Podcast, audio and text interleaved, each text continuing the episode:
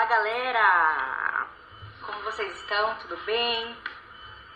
Passando aqui para mais um podcast. Quero agradecer a todos pelo feedback do primeiro episódio. Foi bem especial receber os comentários é, e o encorajamento de todos, tá bom? Vamos lá então para um segundo episódio de pensamentos e reflexões com Cíntia Souza. Vamos lá então? O que eu quero falar com vocês neste momento é um assunto, na verdade, bem polêmico na atualidade. Ah, fala sobre a cultura do cancelamento. É isso mesmo, gente. Você já deve ter escutado em algum lugar sobre esse tema, não é? Alguém discutindo, alguém falando, principalmente nas redes sociais. É, ciclano, fulano foram cancelados. Né? E o que significa isso, gente?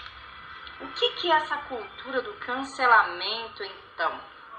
É, na verdade, uma definição assim é, mais clara é, é, na verdade, um movimento aonde vai falar ali, vai dizer, vai julgar comportamentos e palavras de uma certa pessoa, né? Então, se a pessoa falou algo, fez algo que um grupo ou mesmo a sociedade ou um movimento declara, né, que é errado, que não foi justo, que não foi agradável, o que aquele grupo, o que aquela comunidade faz?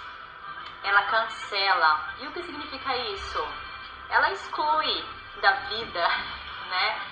Muitos excluem das redes sociais. É, e uma das formas bem evidentes é entrar nas redes sociais dessas pessoas e começarem a atacar com várias críticas, com várias ofensas né? Então é mais ou menos isso, é uma cultura do cancelamento. E eu fico pensando, né? Muitos falam que ela nasceu para defender aqueles que não têm voz. E eu fico pensando, mas para defender quem não tem voz, será que precisa atacar quem tem? Para defender para fazer justiça de alguma forma com quem foi ofendido ou atacado? Será que é necessário retribuir, dar com a mesma moeda, de fato pagar o mal com o mal e talvez ainda pior? Porque existem pessoas que elas acabam entrando em depressão. Existem pessoas que fazem um comentário, gente, e que talvez ela foi mal compreendida naquele momento e infelizmente foi infeliz no que comentou, no que falou, no que fez. E quem não erra? Quem aqui nunca falou algo que se arrependeu depois? Pois é. Nós, seres humanos, nós somos passíveis de erros. E não cabe a nós, isso eu já estou dando a minha opinião aqui, né? Não cabe a nós esse julgamento, né? Existem pessoas que entram em depressões seríssimas e essa onda de cancelamento virtual acaba sendo um cancelamento da própria vida da pessoa. Ela se autocancela e logo, infelizmente, muitos podem ir pelo caminho do suicídio então é muito sério isso, é muito sério. Né? Nós temos que realmente tomar muito cuidado. Ah, é uma modinha que está se instalando e, e que agora a sociedade ela precisa estar tá inserida nisso. Não, eu discordo completamente. Completamente. Gente, se tem uma coisa que eu não gosto, é ir pela modinha. De verdade, não gosto. Não gosto mesmo. Então aqui eu quero falar rapidamente, né, que só é, expor minha opinião com relação a isso. E claro, quero aqui também deixar alguns versículos que falam sobre o amor ao próximo. Porque, gente, o que que essa cultura do cancelamento tem a ver com amor ao próximo? Pelo contrário, é um desamor. Pelo contrário, é julgar, é de fato tirar a pessoa mesmo de campo, de jogo, né? É eliminar aquela pessoa. Então nós temos que ter muito cuidado, porque isso não procede de Deus. Meu Pai, como que eu posso cancelar alguém se a palavra do Senhor diz que nós precisamos amar uns aos outros?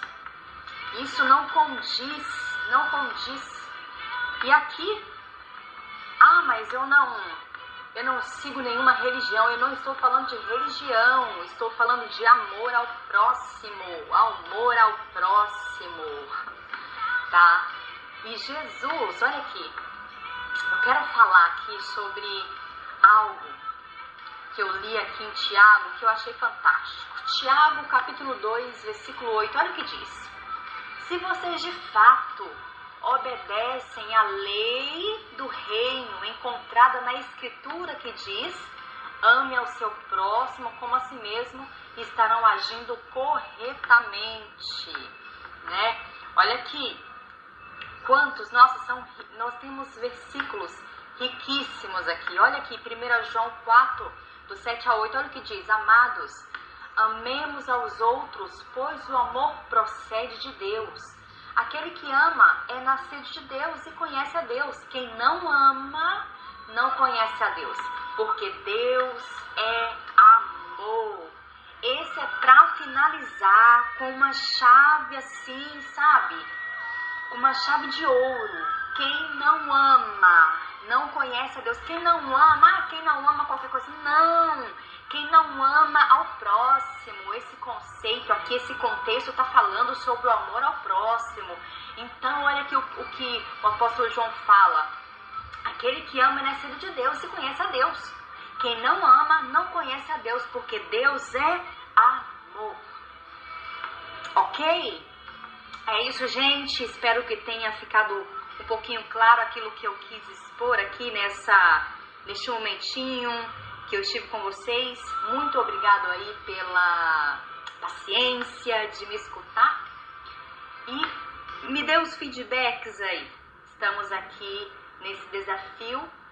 Espero que edifique a vida de, das pessoas que escutarem. Esse é o principal objetivo aqui desses podcasts, tá bom? Que Deus abençoe vocês. Fiquem com Deus. Tchau!